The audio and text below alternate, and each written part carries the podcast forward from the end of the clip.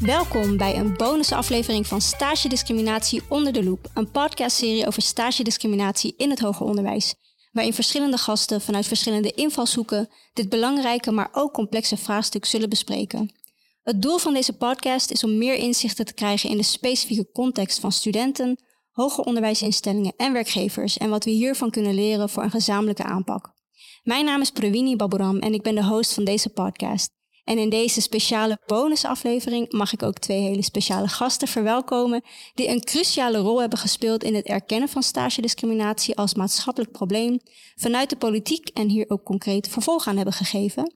Ik heet graag welkom minister Dijkgraaf van Onderwijs, Cultuur en Wetenschap en minister van Gennep van Sociale Zaken en Werkgelegenheid. Dank u wel. Fijn dat u er bent. Ja, leuk om hierover over te mogen praten. Belangrijk onderwerp. Ja, nou, we gaan dat uh, vandaag inderdaad ook met u verder uh, verkennen. De afgelopen afleveringen hebben we vooral het gesprek gevoerd met studenten, hoger onderwijsinstellingen en werkgevers over het begrijpen en aanpakken van stagediscriminatie. En dit gesprek zou niet hebben plaatsgevonden als u daar als ministers geen prioriteit aan zouden hebben gegeven. Dus mijn eerste vraag aan u is dan ook: wat heeft u ertoe bewogen om van alle maatschappelijke problemen die er spelen in de Nederlandse samenleving stagediscriminatie als prioriteit te stellen? Ja, als ik mag beginnen van uh, de stage is echt een cruciale fase in de ontwikkeling van jonge mensen. Uh, het is eigenlijk uh, de allereerste stap die je vanuit het onderwijs maakt naar het werkveld. Uh, en zoals altijd uh, is zo'n eerste stap een, ook wel de belangrijkste stap. En als het goed gaat, uh, kan dat een, een heel mooi begin zijn. heel veel studenten gaan uiteindelijk ook werken waar ze hun stage hebben gedaan. maar het kan ook een negatieve ervaring zijn. En daarom denk ik, die dan ook heel veel consequenties heeft. die uiteindelijk je gevoel, je eigen gevoel je, je kansen ook in de toekomst uh, op een negatieve manier kan beïnvloeden. Dus juist daar is het uh, zo belangrijk dat we er aandacht voor hebben. En het is ook mooi dat we hier met z'n tweeën zitten. Want zo'n stage is ook al, wat ik zeg, de overgang van één wereld naar een andere wereld. En ja, dan ben je ook, denk ik, als student extra kwetsbaar. Want is het nou de verantwoordelijkheid van de onderwijsinstelling? Is het de verantwoordelijkheid van de werkgever? Is het je eigen verantwoordelijkheid? Ik denk eigenlijk een beetje van alle drie.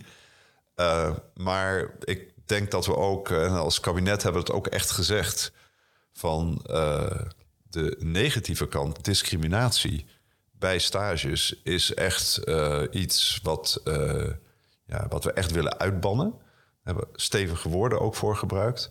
En, en ja, ik denk van het is heel moeilijk om discriminatie, racisme, ongelijkheid in de samenleving aan te pakken. Maar dit is denk ik wel cruciaal, omdat het juist ook die eerste ervaring is. En ik hoorde een keer een student zijn van ja, als je gewoon een paar keer echt te horen hebt gekregen van uh, dat je dan op een oneigenlijke manier eigenlijk niet die stage krijgt, dat je op een gegeven moment ook wat vertrouwen in de samenleving gaat verliezen. En dan is het een veel groter iets. Dus de, ik denk dat het daarmee ook zo'n belangrijk onderwerp is. Ja. Voor ons beiden. Ik hoor je ook zeggen dat het eigenlijk ook een cruciaal moment is hè, in, het, uh, in het leven van een jongere die zo meteen uh, als professional, maar ook natuurlijk ook als Nederlandse burger die samenleving ingaat. En als je op zo'n cruciaal moment al zo wordt gevormd door negatieve ervaringen, dat het natuurlijk ook de impact, een impact heeft op de rest van uh, iemands leven. En u heeft het inderdaad benaderd zojuist ook vanuit het onderwijs. Dus ik ga ook graag naar minister van Gennep om te horen van u. Ja, hoe u kijkt naar uh, stagediscriminatie als prioriteit. Ja, voor mij zijn uh, gelijkwaardige kansen heel erg van belang. Als je een, een goede samenleving wilt bouwen, dan heb je gelijkwaardige kansen nodig. Nou, een vangnet voor als het tegenzit en uh, beloning van prestaties. Maar die gelijkwaardige kansen, daar schort het nog veel te vaak aan. Um, en we zien het zeker bij mensen met een migratieachtergrond steeds beter opgeleid, maar niet dezelfde kans op een baan. We weten als je afgestuurd bent uh, met een HBO-diploma, heb je 40% minder kans op een vaste baan na anderhalf jaar dan als je een Nederlandse achternaam hebt. En we weten ook dat mensen met een migratieachtergrond vaak toch net iets lager instromen dan mensen zonder migratieachtergrond. Dus dan krijgen ze die vaste baan wel, maar net weer op een lager niveau. Ze maken ook minder vaak promoties. We zien het overal doorheen. En de frustratie voor mensen is natuurlijk dat je denkt: ja, maar ik kan dit ook. Ik heb dezelfde opleiding. Uh, ik heb ook talenten. En toch krijgt um, die andere die baan. En dat komt ook heel vaak omdat ze zeggen: ik had een Jan in mijn team en ik wil weer een Jan in mijn team. En je moet gewoon breder gaan kijken. Voor de mensen zelf, voor alle talenten die er zijn. Omdat teams beter presteren als ze meer divers zijn. Dat weten we inmiddels al lang, maar we handelen er niet altijd naar. Maar ook voor de samenleving. We hebben alle talenten hard nodig. We hebben het heel erg hard nodig dat iedereen instroomt op zijn eigen niveau. En tenslotte, ik denk dat we met elkaar alle uitdagingen van de toekomst, klimaat, migratie, eh, geopolitieke conflicten, dat we die alleen maar aan kunnen als we een stevige samenleving hebben. En een stevige samenleving begint bij mensen die het gevoel hebben dat ze erbij horen. Dat ze thuis horen in Nederland, dat ze hier hun ei kwijt kunnen, dat ze zich kunnen ontwikkelen. Als we mensen dat ontnemen, ontnemen we de samenleving als geheel ook iets. Ja, mooi, dank u wel. Ik hoor ook echt inderdaad hè, het, uh, het belang van um, nou, de grotere structuren in de samenleving en dat stage discriminatie daar een kleine uiting van is, maar wel een cruciaal moment om uh, te interveneren.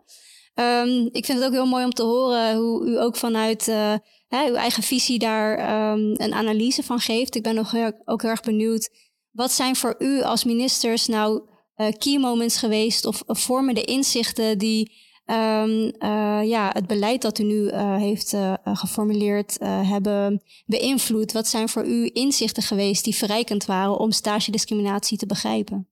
Ja, ik denk de statistieken zijn spreken, maar nog veel meer de individuele verhalen. Verhalen van studenten die gewoon echt zeggen van Goh, ik, ik ging op een soort sollicitatiegesprek, maar toen men door had wat mijn achternaam was, zeg maar, werd, werd het ineens afgezegd. Dat ze zien dat ze gewoon, omdat ze misschien er anders uitzien, een kleur hebben of een hoofddoekje dragen, niet worden uitgenodigd en hun vriend of vriendin wel. Het zijn die persoonlijke verhalen die je heel erg raken. En dan voel je ook van, eigenlijk, het is meestal zo met discriminatie. Kijk, als je de wind in de rug hebt, uh, dan heb je het eigenlijk niet door. Pas als je bij tegenwind begin je dat te voelen. En er is natuurlijk in het leven heb je behalve je opleiding, heb je nog heel veel ander soort kapitaal, sociaal kapitaal, wat je kan inzetten. En dan realiseer je gewoon van dat, ook al is die opleiding voor iedereen hetzelfde, de, de startpositie die je hebt, is dat niet. En dat betekent denk ik ook, en dat is uh, wel een van mijn lessen. Dat om uiteindelijk die gelijke kansen, of ik spreek eigenlijk liever over gelijke mogelijkheden. Uh, die, om die te krijgen, zal je ook wel ongelijk beleid moeten voeren. Dan zal je ook moeten zeggen dat sommige studenten in dit geval extra hulp nodig hebben. Dat de school zich er extra on, ontfermt. Omdat je die gewoon echt toch wel tegen die wind in aan het fietsen bent. En dan moet er gewoon eerlijk zijn. Er zitten vooringenomen ideeën in onze samenleving. Die zijn we niet zomaar kwijt. En denk in het onderwijs hebben we gewoon toch de mooie taak om uh, ja, die samenleving wat gelijker te maken. En dat betekent dat we daar alert op moeten zijn. Eh, dat realiseer je ook van uh, dat een hele belangrijke stap is gewoon bewustwording. Uh, bij scholen, bij hogescholen, universiteiten, maar ook bij werkgevers, breder in de samenleving. Uh, maar nogmaals, je ziet van wat triggert nou bij mij uh, de emotie hier. Dan is het gewoon toch de individuele, individuele verhalen. En ik sprak een keer een uh, student met volgens mij een Marokkaanse achtergrond. En zegt van ja, ik kwam uit Brabant en haar voornaam was Mona. En zegt ze, oh, dat, dat, dat kwam eigenlijk goed uit. Maar haar zusje had een andere voornaam. En die kreeg niet die stages. En als je dat hoort, denk je, dat kan toch gewoon niet. Dat is toch onacceptabel. Dat ja. we in zo'n samenleving leven. Dus de combinatie van de cijfers, hè, inzicht in het probleem en eigenlijk wat dat doet met de dagelijkse ervaring van, uh, wat van jongeren. Wat het doet met iemand. Ja. Hè? En als je kijkt de mensen die deze ervaring hebben, het is niet één keer. Het is soms echt meerdere keren. Ja. En dan krijg je toch wel door dat er eigenlijk de samenleving jou een boodschap zit te geven. En ik denk, ja, waarom wij hier zo gepassioneerd op zijn, dat we gewoon die boodschap niet willen geven. Ja, mooi. Uh, minister van Gennep, hoe is dat voor u geweest? Ja, ik, ik denk een beetje de, dezelfde verhalen. Um, ook mijn eigen ervaring als vrouw naar de top. En de, ik heb zes vinkjes van Joris Luijendijk, maar dat zevende niet. En dat heeft me toch zo nu en dan echt punten gekost. Um, ik heb nog steeds het gevoel dat vrouwen aan de top zich dubbel en dwars hebben bewezen ten opzichte van de mannen. Dus ik heb ook vooroordelen. Ik denk dat vrouwen beter zijn dan mannen in dezelfde positie, omdat ze zich meer moeten, moeten bewijzen. Nou, stel je voor dat je dan ook nog een vrouw van kleur bent, heb je het dubbel moeten bewijzen. Denk, nou, ja. die zijn dubbel goed. Dat is mijn vooroordeel. En ik denk dat mannelijke witte juristen dat die, uh, het makkelijker hebben gehad.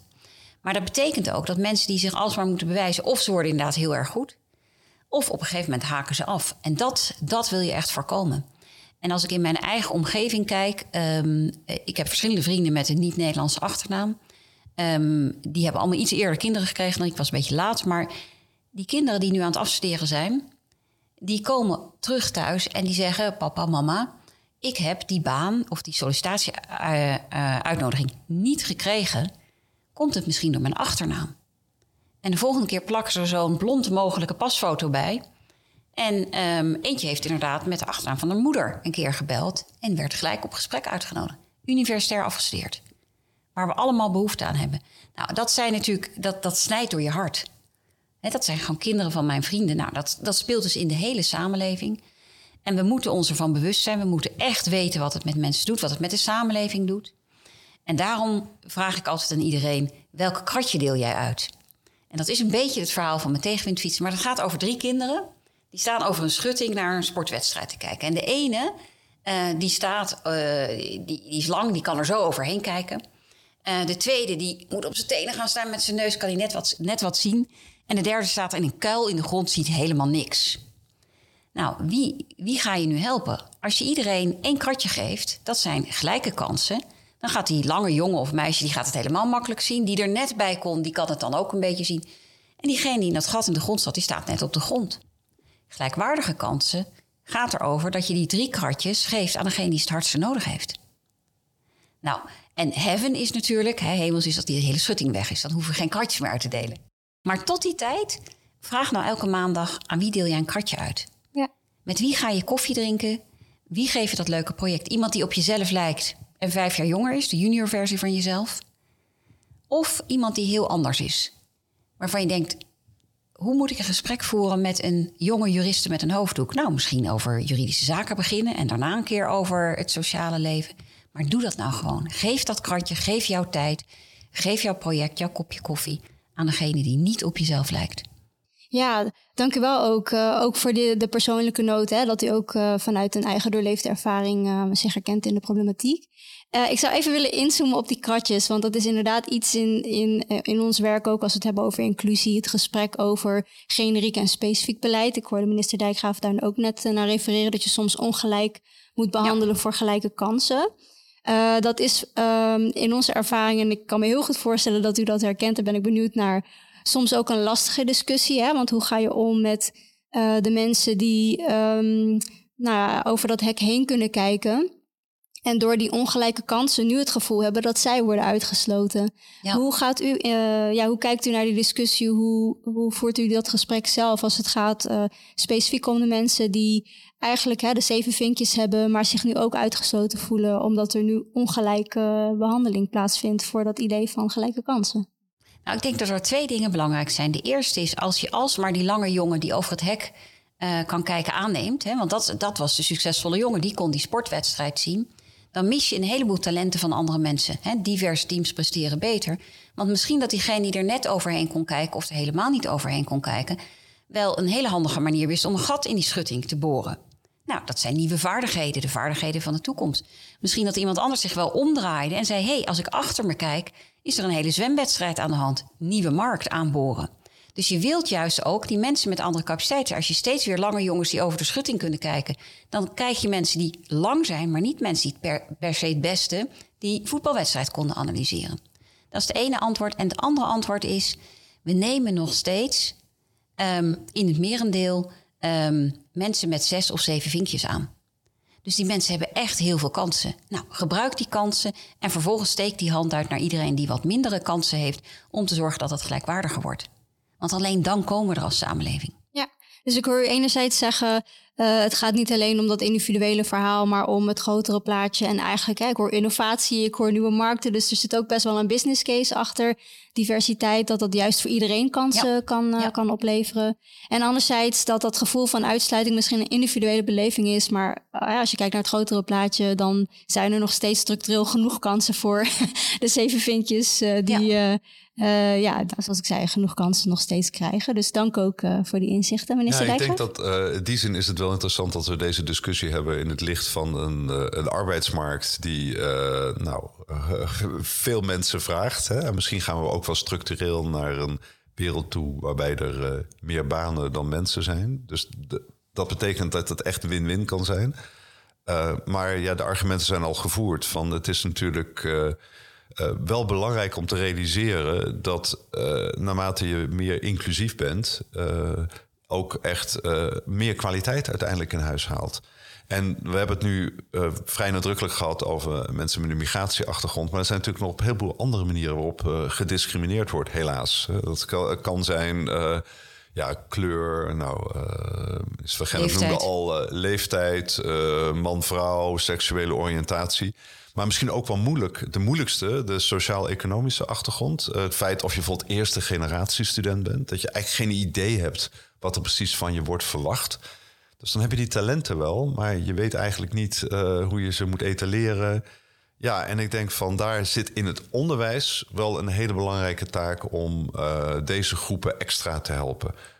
Om ze uiteindelijk ook nou, die sprong te kunnen laten maken naar de arbeidsmarkt. en dan zit er nog een, ook voor, voor, voor bedrijven natuurlijk, van ja, het is, het is niet alleen maar op het individuele basis. Uiteindelijk gaat ook hoe stel je je team ja. samen? Welke kwaliteiten heb je in het team? Ehm, en daar weten we gewoon met dat als dat team diverser is, dan uh, wordt het gewoon spannender, krijg je meer perspectieven. Uh, dan uh, krijg je ook, als het goed is, betere ideeën. en je bent trouwens ook een, een getrouwere afspiegeling van de samenleving. En dat is denk ik ook iets belangrijks. Want uiteindelijk is het ook voor bedrijven denk ik heel belangrijk dat ze een gevoel hebben van, van wat die samenleving is en dat in huis te hebben. Ja. ja, ik hoor ook in uw beide reflecties echt wel uh, de, de specifieke link uh, tussen diversiteit en kwaliteit. Hè? Dus dat het inderdaad ook um, uh, niet alleen gaat over gelijke kansen, maar eigenlijk over hoe creëren we nou professionals die voorbereid zijn op die diversiteit in de samenleving en zich daar ook toe kunnen verhouden. Um, um, dank ook voor, voor die reflecties. Ik zou graag nog met u inzoomen op nou, de gesprekken die nu worden gevoerd um, in het onderwijs en natuurlijk ook met werkgevers, dat zijn gesprekken. En ik denk dat voor veel stakeholders daar soms ook de frustratie zit dat het bij gesprekken blijft. En dat er heel erg de behoefte is om echt naar actie over te gaan. Echt die verandering ook teweeg te brengen. Waar liggen volgens u de kansen en mogelijkheden om die concrete verandering te bewerkstelligen als het gaat om stage discriminatie?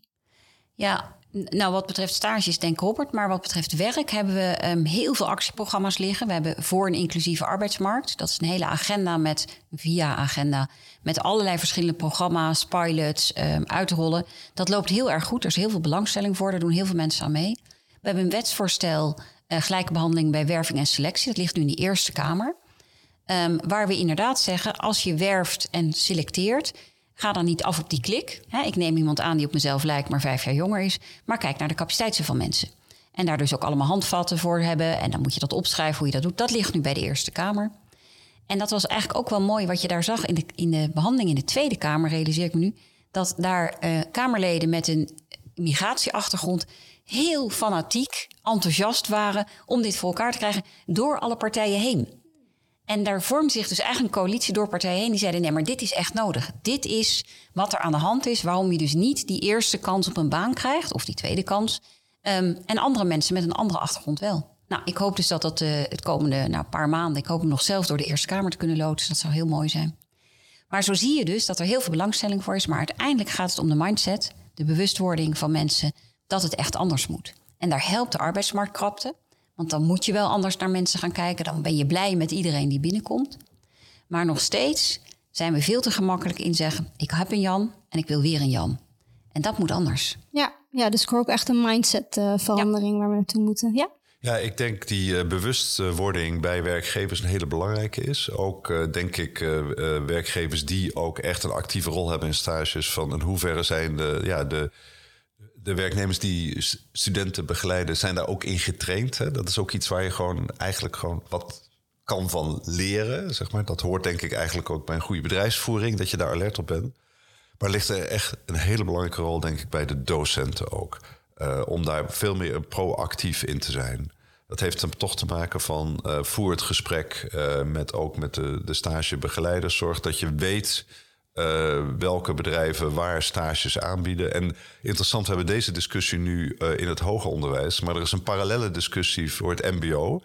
Uh, waar we natuurlijk iets formelere manier de opleiding gezamenlijk wordt verzorgd door MBO-scholen en leerwerkbedrijven, waar we er meer dan 250.000 van hebben. En daar is die discussie ook wel iets concreter geworden. We hebben daar ook wat hardere afspraken gemaakt. We zijn bijvoorbeeld daar begonnen met de eerste experimenten met stage matching. Waarbij dus op een gegeven moment ook uh, voor bedrijven die daar aan meedoen en scholen eigenlijk zeggen van wij gaan voor deze student gewoon de beste plek uitzoeken.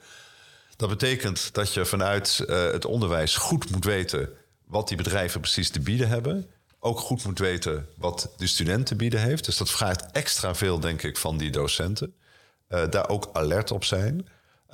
maar dat denk ik is een hele concrete manier. Want bij matching is er gewoon eigenlijk geen mogelijkheid meer voor discriminatie. Ander punt is ook, er zijn ook steeds meer bedrijven die ook voor stages een soort open hiring doen. Die zeggen van nou, we nemen gewoon eigenlijk iedereen aan en dan kijken we gewoon hoe het gaat. Um, dat is heel belangrijk. was laatst uh, bij een uh, zorginstelling die dat uh, onder andere doen. En degene die daar verantwoordelijk was voor de stagebegeleiding zei ja, onze insteek is we gaan van iedereen een succes maken. Uh, en dat is ook wel, denk ik, een instelling die heel vanzelfsprekend is in het onderwijs. Want dat is, je bent daar gewoon, ieder student is je even lief. Dat is natuurlijk ook heel fijn als ook uh, ja, vanuit de bedrijven deze instelling er is. Ik zou zeggen, het is win-win, want dat helpt nogmaals de studenten om zo'n positieve eerste ervaring te hebben. Maar we zitten wel in tijden van arbeidsmarktkrapte. Dus ook voor de bedrijven is het een fantastische mogelijkheid om goede jonge mensen ja, je bedrijf binnen te halen en ook vast te kunnen houden. Ja, mooi. Dus heel veel kansen en mogelijkheden, ja. begrijp ik uh, juist ook vanwege die arbeidsmarktkrapte. Ik hoor ook, ook zeggen, minister Dijkgraaf, dat uh, er ook echt een uh, meer proactieve rol voor instellingen, dat u dat ziet om veel meer te faciliteren, ook in, in het samenbrengen hè, van die studenten en die werkgevers die nu eigenlijk toch een beetje ja, op zichzelf zijn aangewezen om elkaar um, te vinden. Ja, ik denk in het hoger onderwijs is dus de begeleiding uh, vanuit de onderwijsinstelling uh, van uh, stagiaires is misschien nog niet, heeft misschien nog niet de prioriteit die het zou moeten hebben. Ja. En ik denk dat is het grote punt. Dat het gaat een overgang tussen de leeromgeving en de werkomgeving. En dat gat daartussen, daar kan je gewoon invallen. Ja. En de vraag is, wiens verantwoordelijkheid is dat? En ik denk in eerste instantie heel belangrijk dat ook de onderwijsinstellingen zeggen van ja, dit is onderdeel van onder, onze onderwijservaring. We voelen ons ook verantwoordelijk om te zorgen dat het een veilige omgeving is uh, uh, met gelijke kansen voor al onze studenten. Dus dat is ook denk ik wel een, uh, ja, een stap die ook nog. Nou ja, iedere onderwijsinstelling heeft daar denk ik nog wel een tijdje te gaan. Ja. En uh, het is uh, voor, denk ik ook integraal onderdeel uiteindelijk van wat een opleiding betekent. Want het is niet alleen maar dat je diploma hebt. Je wil natuurlijk eigenlijk ook dat mensen gewoon heel fijn aan het werk gaan. En de stage is precies het moment eigenlijk waar die overstap plaatsvindt. Ja, Um, om daar nog misschien even bij te blijven, want dat is ook iets wat we um, uit de andere gesprekken hebben meegenomen. Hè, dat veel onderwijsprofessionals um, nou, intrinsiek gemotiveerd zijn om ook stagediscriminatie aan te pakken. En tegelijkertijd toch een spanningsveld ervaren um, in de confrontatie met beperkte tijd en beperkte middelen uh, die ze krijgen om dit werk te doen. Uh, hoe kijkt u naar dat spanningsveld tussen intrinsieke motivatie en beperkte tijd en middelen om dit probleem aan te pakken? Ja, het is toch een discussie die je in de onderwijsinstelling zelf moet voeren. Van uh, hoeverre vind je dit een integraal onderdeel van je hele lesaanbod? En uh, ja, ik zou zeggen van het moet een hoge prioriteit hebben. En dat heeft dan ook te maken van uh, hoe je uiteindelijk ja, middelen en tijd verdeelt. Nogmaals, ik denk dat uh, we daar wel iets kunnen leren, bijvoorbeeld van het MBO, waar we gewoon stages gewoon integraal onderdeel zijn. Zelfs, zelfs nog, je kan in een BBL-traject ben je daar ja, vier dagen aan het werk, één dag aan het leren. Dus die hybride vormen van onderwijs uh, zien we daar heel goed werken. Ik denk met name voor uh, hogescholen. Uh, die hebben daar wat meer ervaring mee, maar ook universiteiten. en ik, mijn eigen ervaring, ik heb tien jaar in de VS gewerkt. En dan zie je voor Amerikaanse universiteiten zijn de stages die de meeste studenten doen, iedere zomer. En die zijn soms heel lang, twee, drie maanden. Ja, die wordt, daar wordt enorm veel energie vanuit de universiteit besteed om die te, te zoeken, te vinden. Uh, te begeleiden. Omdat men weet van het succes van de opleiding wordt grotendeels ook bepaald door wat precies de, de mogelijkheden zijn van de afgestudeerde studenten uiteindelijk op de arbeidsmarkt. En, uh, en je kan daar niet alleen maar mooie kansen creëren voor de studenten, maar door ook nog eens een keer in te, te zoomen op het uh, element van discriminatie en het tegengaan daarvan, doe je ook nog eens een keer iets goeds voor die bedrijven. Want het kan ook echt een leermoment zijn van die bedrijven, omdat ze juist in contact met onderwijsinstellingen die daar gewoon stevige ideeën over hebben. Nou, ja. Dat voor hen ook een leerervaring is, waar ze uiteindelijk ook als bedrijf beter van worden. Minister van Gennep, u heeft daar waarschijnlijk ook gedacht over. Ja, nou, ik denk dat je die inzet um, op hogescholen en universiteiten en mbo-scholen... die moet je spiegelen met de inzet van de werkgevers. Hoe meer werkgevers erbij betrokken zijn... hoe makkelijker de inzet voor een school is om die stage uh, voor elkaar te krijgen. Dus dat hoort er ook bij. En daar zie je dat sommige werkgevers echt al heel ver zijn... op zoek gaan naar mensen die op stage kunnen komen... daar goede programma's voor leveren, zich realiseren. Ook als ik uh, stagiaires aanneem. Uiteindelijk is dat ook mijn visitekaartje... Maar ik zie wel in den brede, en zowel bij scholen als bij werkgevers, we moeten wel van um, de paar die het heel erg goed willen en goed doen, en die in al die leergroepjes zitten en al die pilots, moeten we naar de brede massa. En dat is de volgende stap. Want er zijn inmiddels genoeg communities of practice en hoe het ook allemaal heet. En die komen allemaal bij elkaar. Ik was begin van deze week bij de AVWN. Eh, heel, hele geïnspireerde mensen. Maar we willen zorgen dat dit in heel Nederland gaat gebeuren. En dat geldt zowel voor de, de scholen, de HBO's, universiteiten, als voor die werkgevers. Uh, van MKB-bedrijven tot grote werkgevers. We moeten het breed gaan aanpassen, eh, voor elkaar, gaan krijgen. En daar gaat dit gesprek natuurlijk ook over. Ja, het gaat inderdaad over een beweging. Ik, uh, gewoon uh, ook wel een hele mooie, directe manier waarop werkgevers ook gewoon ja, hun maatschappelijk nuttig kunnen zijn. Hè? Dus het is ook op een gegeven moment gaat het niet alleen maar om, denk ik, van hoeveel winst je maakt, maar ook wat is je bijdrage aan de samenleving. En uh, door hier actief op in te zetten, uh, denk ik ook, is het, uh, ja, is, is het gewoon een hele mooie manier om ook als, als ondernemer, als bedrijf, maar trouwens ook andere organisaties. Het gaat niet alleen maar over bedrijven, het gaat ja. ook over de zorg, over het onderwijs, over de overheid. ja, om daar gewoon actief aan bij te dragen. Ja, en ik denk dat je als MKB'er bijvoorbeeld ook nog heel veel kunt leren van al die stagiaires die een beetje anders zijn dan jezelf. Dat je ook weer weet wat er bij een nieuwe generatie speelt, wat er in andere gemeenschappen in Nederland speelt. En dat hoor je ook terug.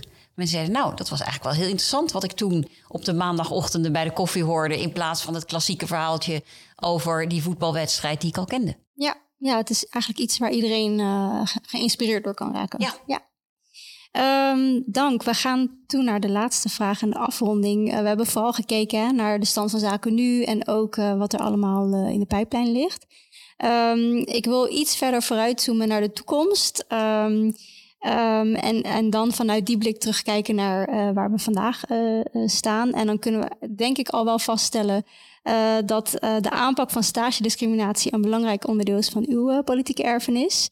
Wat zou u willen, meege willen meegeven aan uw opvolgers die vervolg moeten geven aan het werk dat u al heeft gedaan? Ja, ik denk dit is een, uh, een lang pad. Het is eigenlijk een emancipatiebeweging, zeg maar, van, voor jonge mensen. En uh, het is iets wat, uh, wat continu, denk je, onze aandacht uh, ja, vraagt.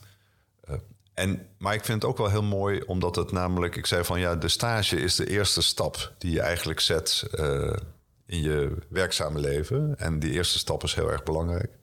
Maar ik vind dit daarmee ook een hele concrete manier om uh, dat kwaad van discriminatie aan te pakken. Het is concreet genoeg. Uh, en ik denk, het, het vraagt ook zaken van scholen, van onderwijsinstellingen van werkgevers die ook te doen zijn. Dus in, die zin is het een heel mooi onderwerp, omdat het voor mij ook de eerste stap is, een hele concrete eerste stap in het aanpakken van uh, discriminatie, wat gewoon breed nog in onze samenleving zit. En het mooie is als je het doet uh, op dit punt, op stages, dat je ook, het is ook een soort shortcut naar de toekomst. Want je investeert ook direct in die nieuwe generatie. Uh, en dat heeft een hele lange doorwerking. Dus ik zou echt adviseren van ongetwijfeld onze opvolgers en de opvolgers van onze opvolgers zullen allemaal nog uh, rondom dit thema van inclusie en diversiteit heel veel actie moeten ondernemen. Maar ehm, maak dit wel ook het startpunt eh, van eh, al, je, al je acties. Want je kan denk ik ook op de meest effectieve manier eh, bijdragen aan de oplossing. Mooi, ik hoor dus ook echt wel een soort van kickstart van überhaupt discriminatie aanpakken. Hè? Dus dat stage discriminatie eigenlijk ja, de ingang is naar allerlei andere interventies voor andere vormen van discriminatie. Ik zou het bijna omdraaien.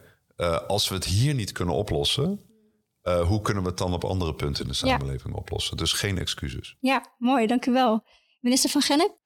Ja, ik denk dat een van de grootste opgaven van onze tijd is hoe we een echte inclusieve samenleving bouwen.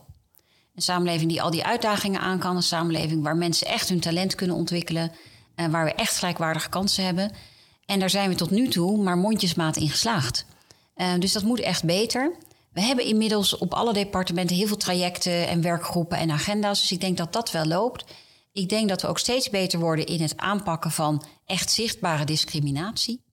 Maar waar het mij om gaat, is die cultuur, die mindset. Dat mensen gaan geloven in het belang van inclusie. Dat mensen erin gaan geloven dat diverse teams beter presteren. Dat weten we, maar, maar handelen we er ook naar.